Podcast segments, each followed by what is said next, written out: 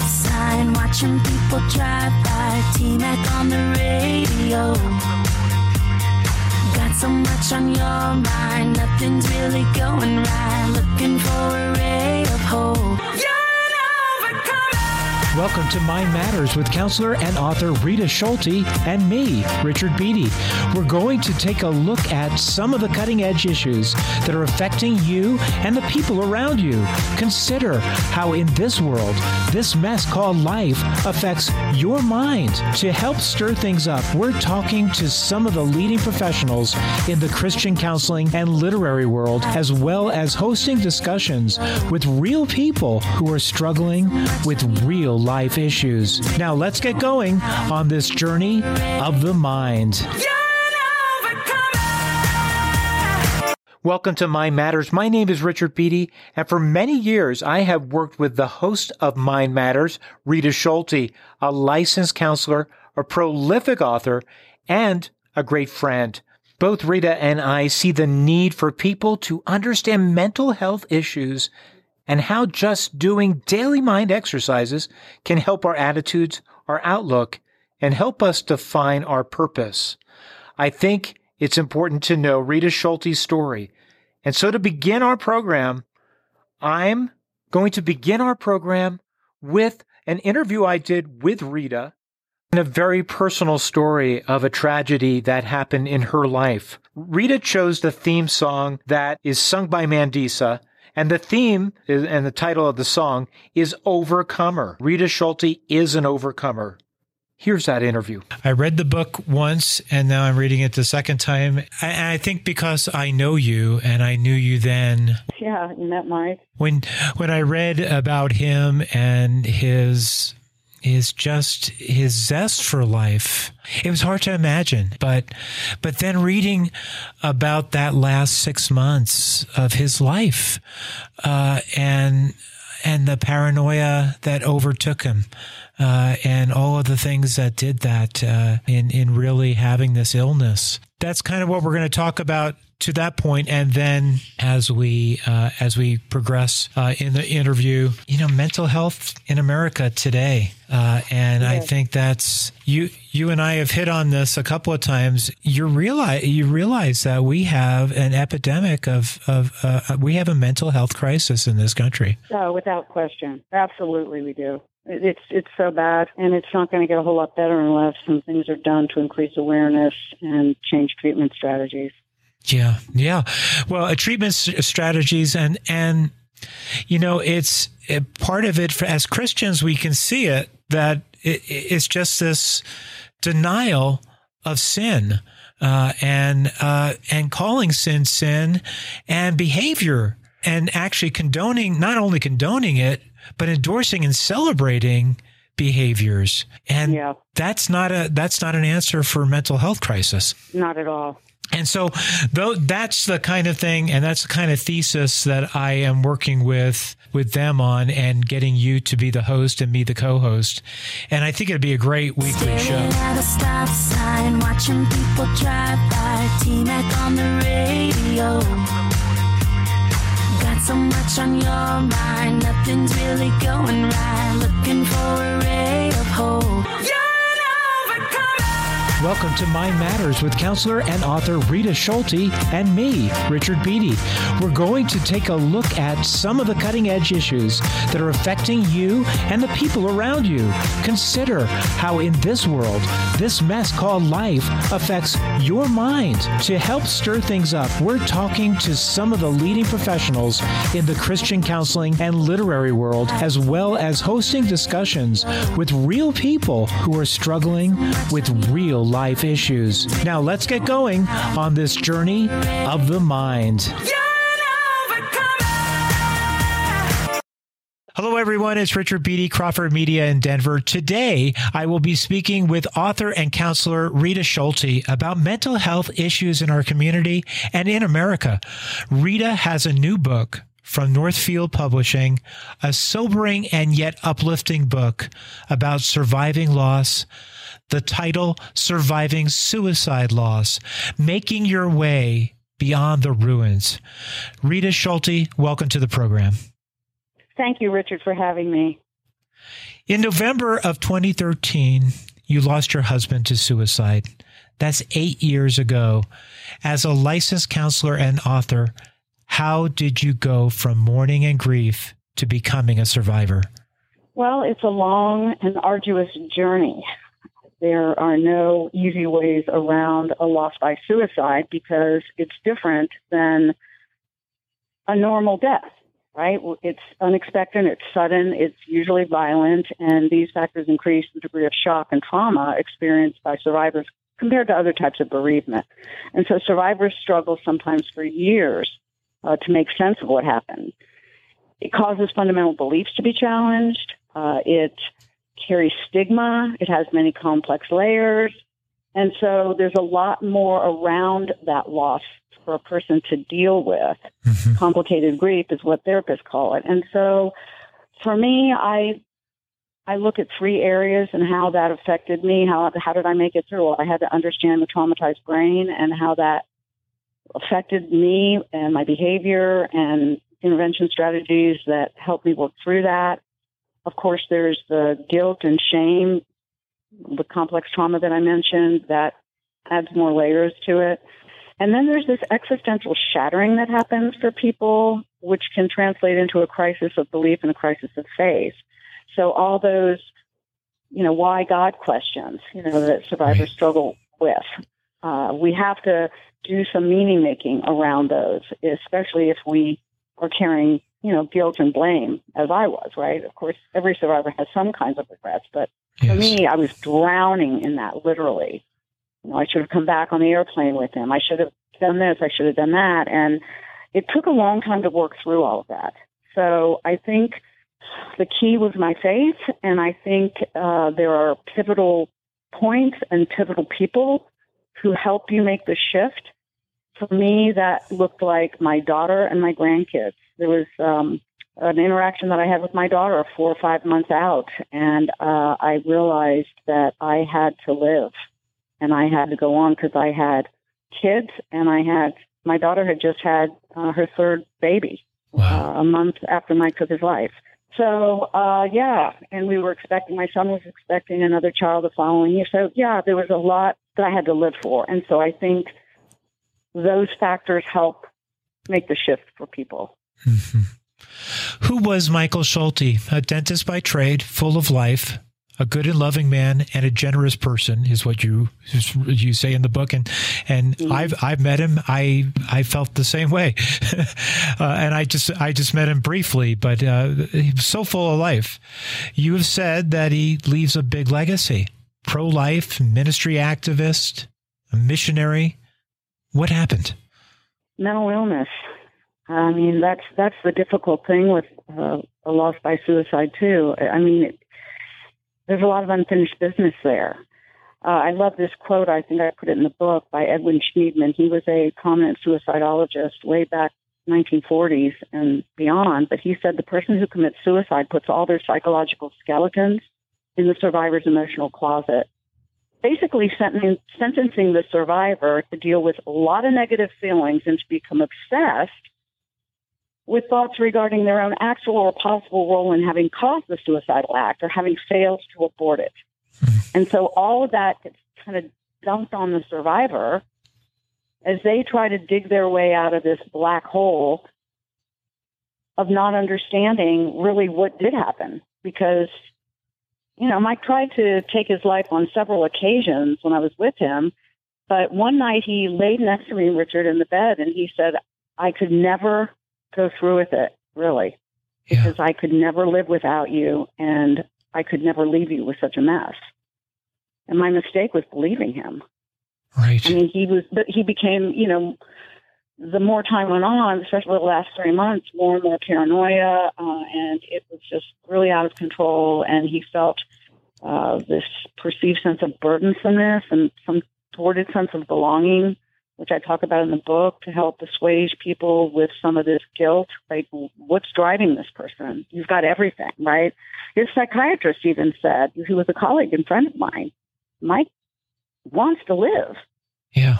So it was pretty much of a shock to everyone. And, but at the same time, you you're seeing the signs that that last three months, as you say, mm-hmm. uh, and it was a it was really a six month struggle, wasn't it? Yeah. Uh, you knew the yeah. symptoms and and you saw the paranoia, and then there there were times, yes, that he you could see that his will to survive and live. It it stopped him from really carrying through, and then so was it mental illness then fueled by paranoia that finally overcame his, yeah, his it, will? It really begins to, to change the chemical processes in the brain. Yeah.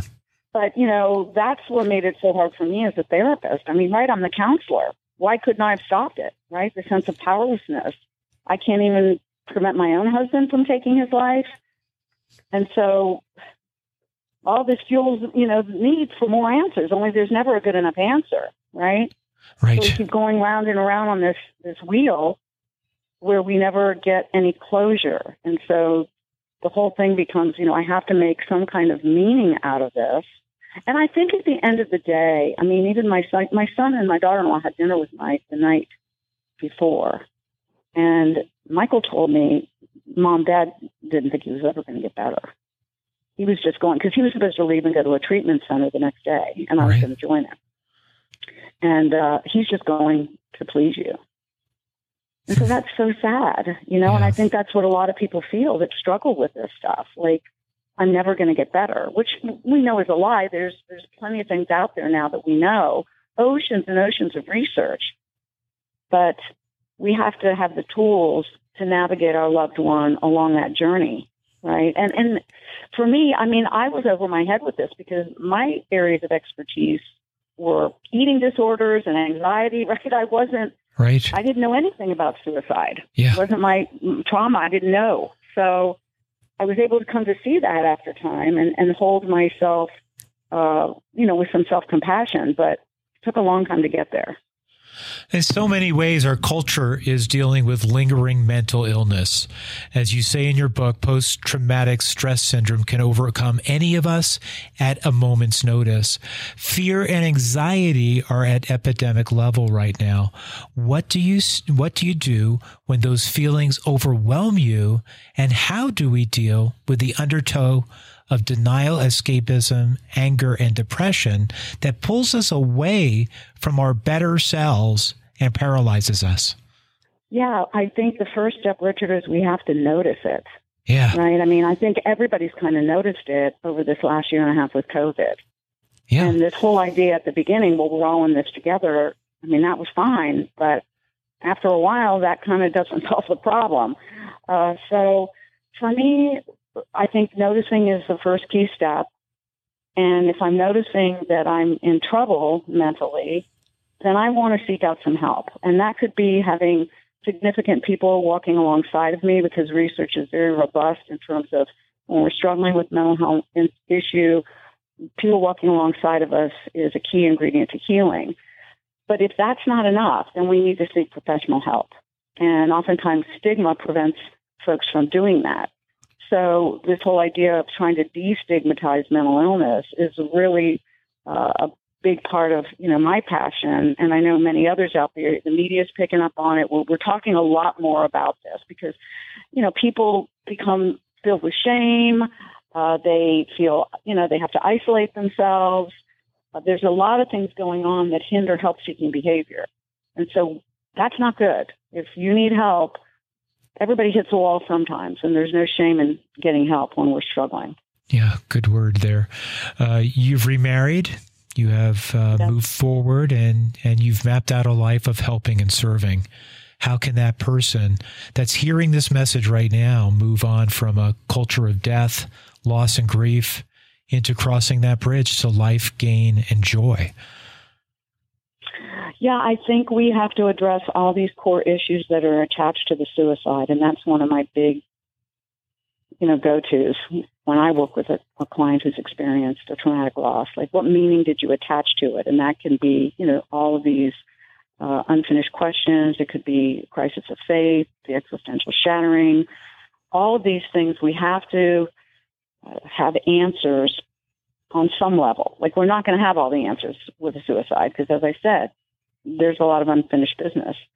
but we have to make some type of coherent narrative that we tell ourselves. And then I think we just we have to really build this muscle of resilience. I mean, I when I wrote my first book, Shattered, I I was real interested in that question. You know, what makes some people be able to go through adversity, tremendous adversity, and bounce back with their faith intact, and other people lose the battle for their hearts with lesser adversity. And so I think this whole idea of resilience, people see it as, well, I either have it or I don't. Oh, I'm not a resilient person like that. But that's not true. Everybody can build resiliency. It can be learned and it can be taught. And so I'm always asking, you know, later on in the process, obviously, for a client, what would a story of resilience look like?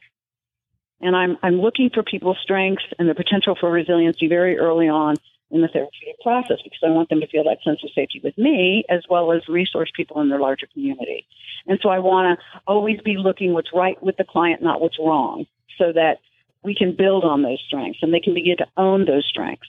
So here's what happened. Here's me facing this.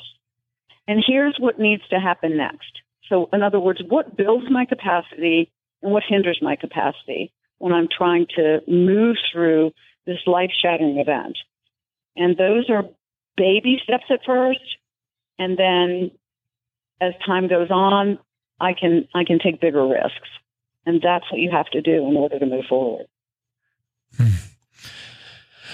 So, where can people get surviving suicide loss and how do they get in touch? So, they can definitely get it on my website, ritaschulte.com. It's available on Amazon.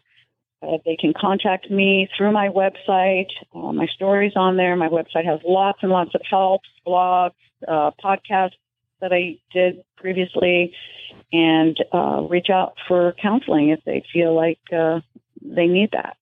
Yeah, that's great. Rita Schulte, author, counselor.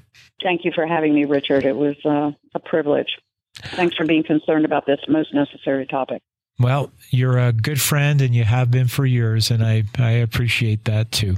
Hey, thanks for writing this book. I think it's, uh, I, I know it, it had to be, it had to be gut wrenching and, yeah. but, but therapeutic yeah. in the same way. And, um, you're such a good writer, and uh, thank I, you, Richard. I think that you, means a lot. You communicate so well, and um, I'm I'm looking forward to, as I always have been, working with you. It's been it's been. I know. It's I been want great. us to partner with something. We've got to. We're good together. Yeah, yeah. Uh, this is an important topic, and then it's also.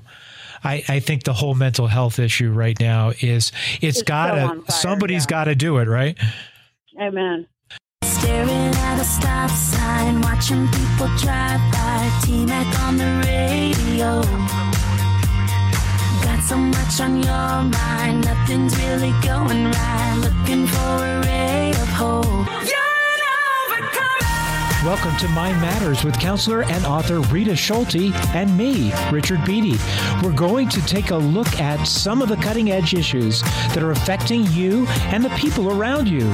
Consider how, in this world, this mess called life affects your mind. To help stir things up, we're talking to some of the leading professionals in the Christian counseling and literary world, as well as hosting discussions with real people who are struggling with real life issues. Now let's get going on this journey of the mind.